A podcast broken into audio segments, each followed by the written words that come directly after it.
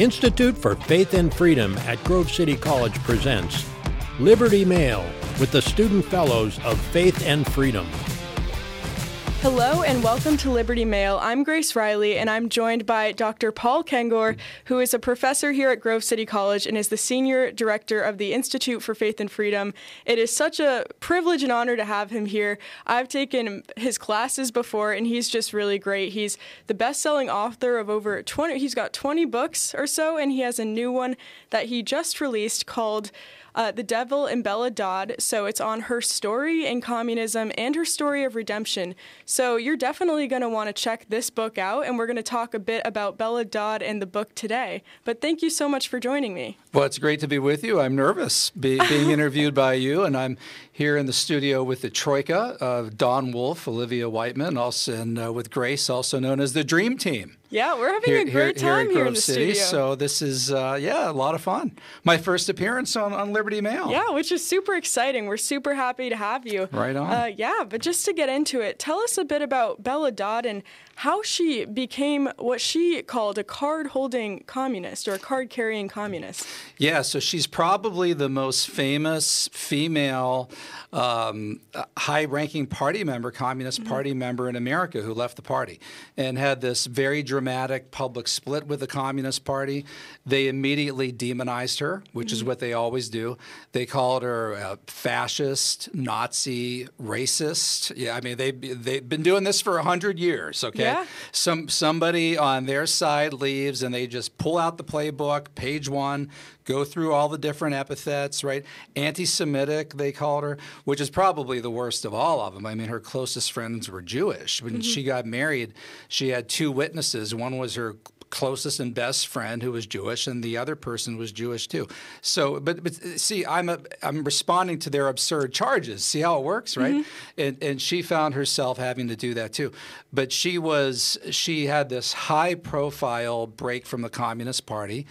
And then in the 1940s and 1950s, early 1960s, testified before Congress over and over again. Had this massive FBI file. In fact, kind of a backstory here, Grace. Mm-hmm. I began filing FOIA requests, Freedom of, Freedom of Information Act requests for her FBI file through, through the help of a colleague, Bill Marshall, who does mm-hmm. this stuff professionally. And we started finally getting it released, I think it was March 2021. She died in 1969. So that file has been it, it, it's it's been sealed for 50 years, wow. and and it's one of the largest we've ever seen. It's one of the most secretive that, that we've ever seen. Her FBI code name, her code name during the McCarthy hearings was the Falcon. That's what they called oh. her, the oh. Falcon. But she was very brave, and she. Um, I'm jumping around probably some of these qu- questions you want to get to but she was um, she had this really pivotal faith moment too where mm-hmm. she was brought back into the church of her youth the catholic church by Bishop Fulton Sheen, mm-hmm. who was probably the most famous theologian of the 20th century. I mean, it'd be like Fulton Sheen and Billy Graham. I can't think of anybody else who would be even closer than that. But uh, she described her battle with communism as a battle with the devil. So, yeah. you know, that phrase, the devil and Bella Dodd, she said that often.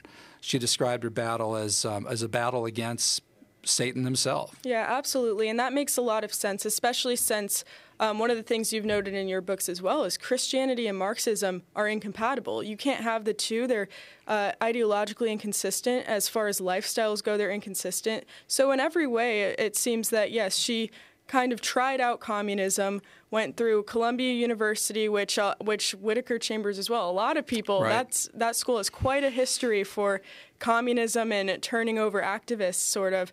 But just considering um, considering that, as you said, she had a kind of come to God moment with her faith. Can you tell us a little more about that? Since while she was in the Communist Party, she was involved with infiltrating into the church and the clergy and whatnot. Yeah, so she had to, I mean, to, to, be a member of the party, you had to break from the faith. Mm-hmm. In fact, um, one of the people, Manning Johnson, who I quote at great length, he was um, he was a black American, probably the leading African American ex communist. And the main reason that he left was he continued to attend his church, a Baptist church in New York, mm-hmm. while he was a party member, which he knew was absolutely verboten. He was not allowed to do that.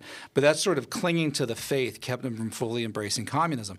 Marx, in a, in a favorite quote of Fulton Sheen, Sheen quotes this in his book, uh, Communism and the Conscience mm-hmm. of the mm-hmm. West, said, Communism begins where atheism begins.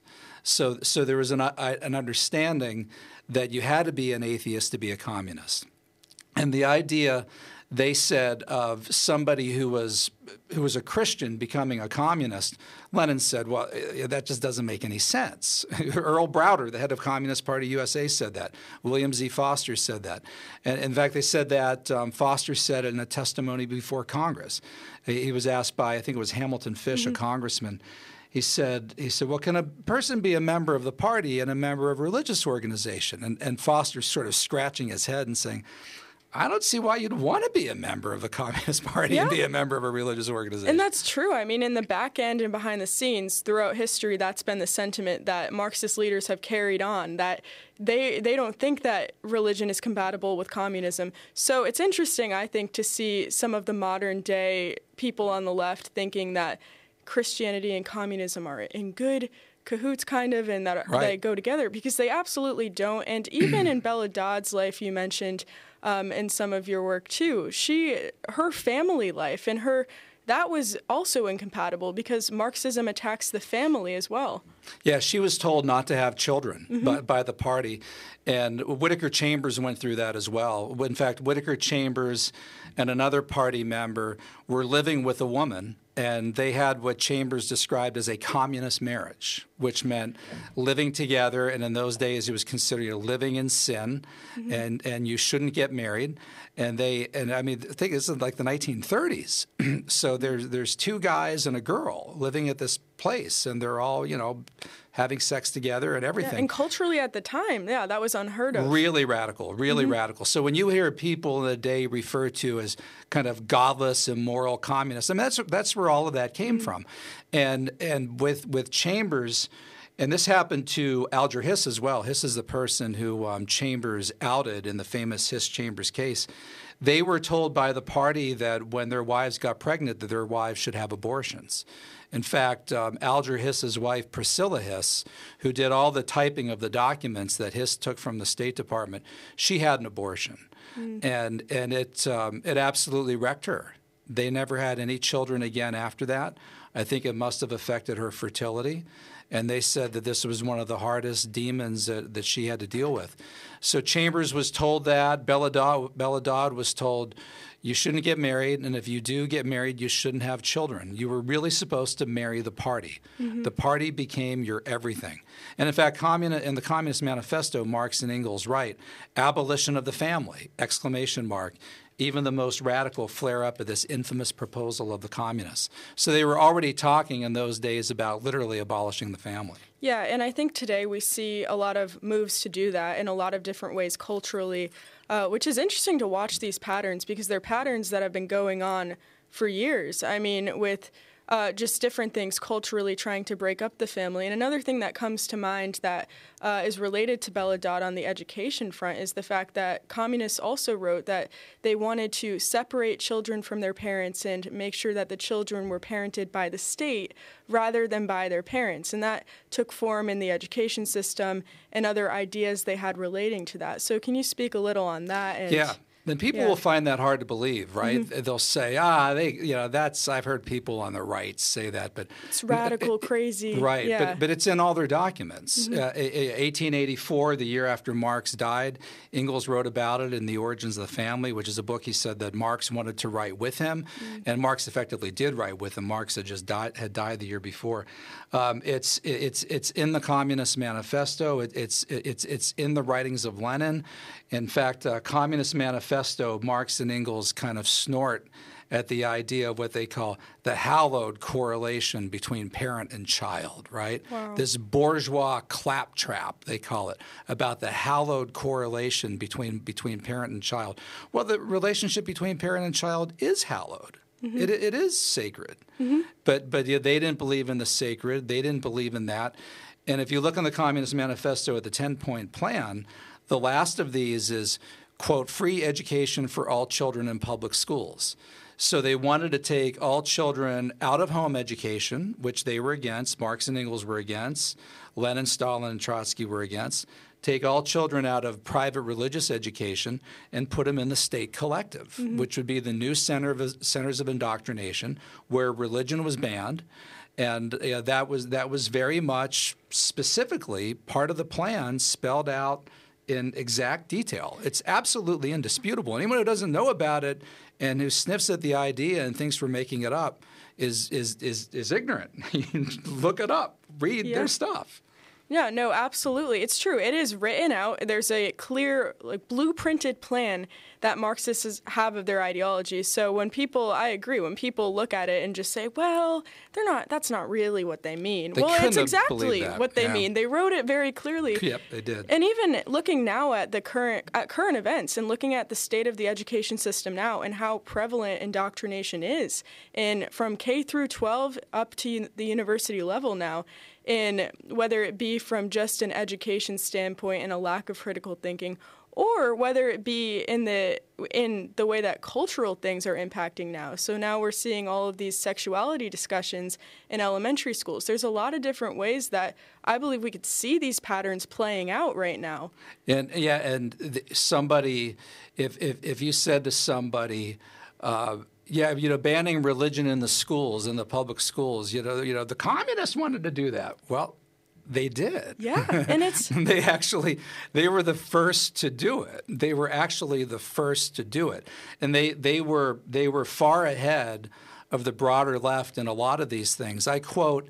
In um, I can't remember if I have it in the Bella Dodd book or not. Mm-hmm. I, I, have it in some of my other books, Takedown, Dupes, and mm-hmm. some of the others. And, uh, and in fact, we cover it in my Marxism course.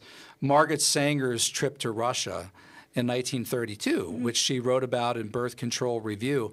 And she went there to find out how they were doing, you know, government funded contraception.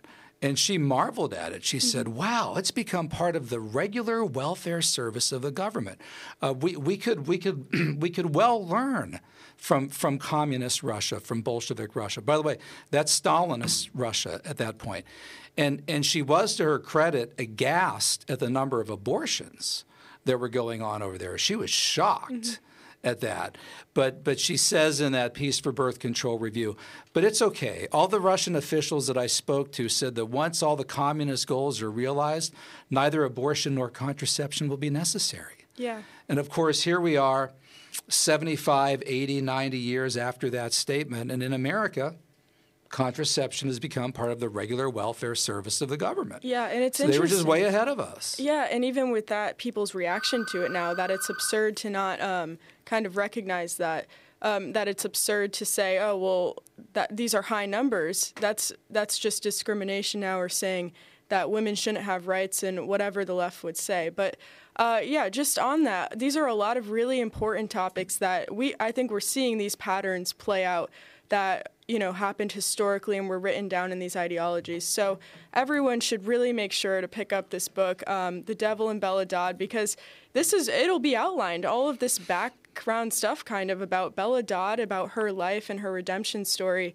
So it's definitely going to be worth picking up. Do you want to tell people when it's releasing? Sure. And, and let me say, too, just as a closing thought, mm-hmm. the most important thing that she did, the most insidious thing, was infiltration. Yeah. An infiltration of, of the teachers' unions. That was her front, that was mm-hmm. her goal. That's what she organized for the party and allegedly her infiltration of the priesthood, the Catholic priesthood. Mm-hmm. And that was something that, even aside from the Catholic priesthood, that the, that the party infiltrated in the mainline denominations very, very, very vigorously. And I've, i wrote about that at great length in The Devil and Karl Marx. Mm-hmm. And I mm-hmm. think when people see that, they'll be shocked. They'll be floored yeah. by that. But that was a that was a deliberate goal, and it's one of the most diabolical things that, that they did. Yeah, absolutely. And it does show, too, that Marxism isn't just economic, it's cultural all the way through, through right. education, religion, and the family and whatnot. So, yeah, just really, really great stuff. So be sure to look at this book, check out the rest of Dr. Kengor's books. Definitely worth the read. Thank you very yeah, much. Thanks so, so much yeah. for coming on. Good to, good to join you. Thanks. Hey! For more information on the Institute for Faith and Freedom, visit faithandfreedom.com.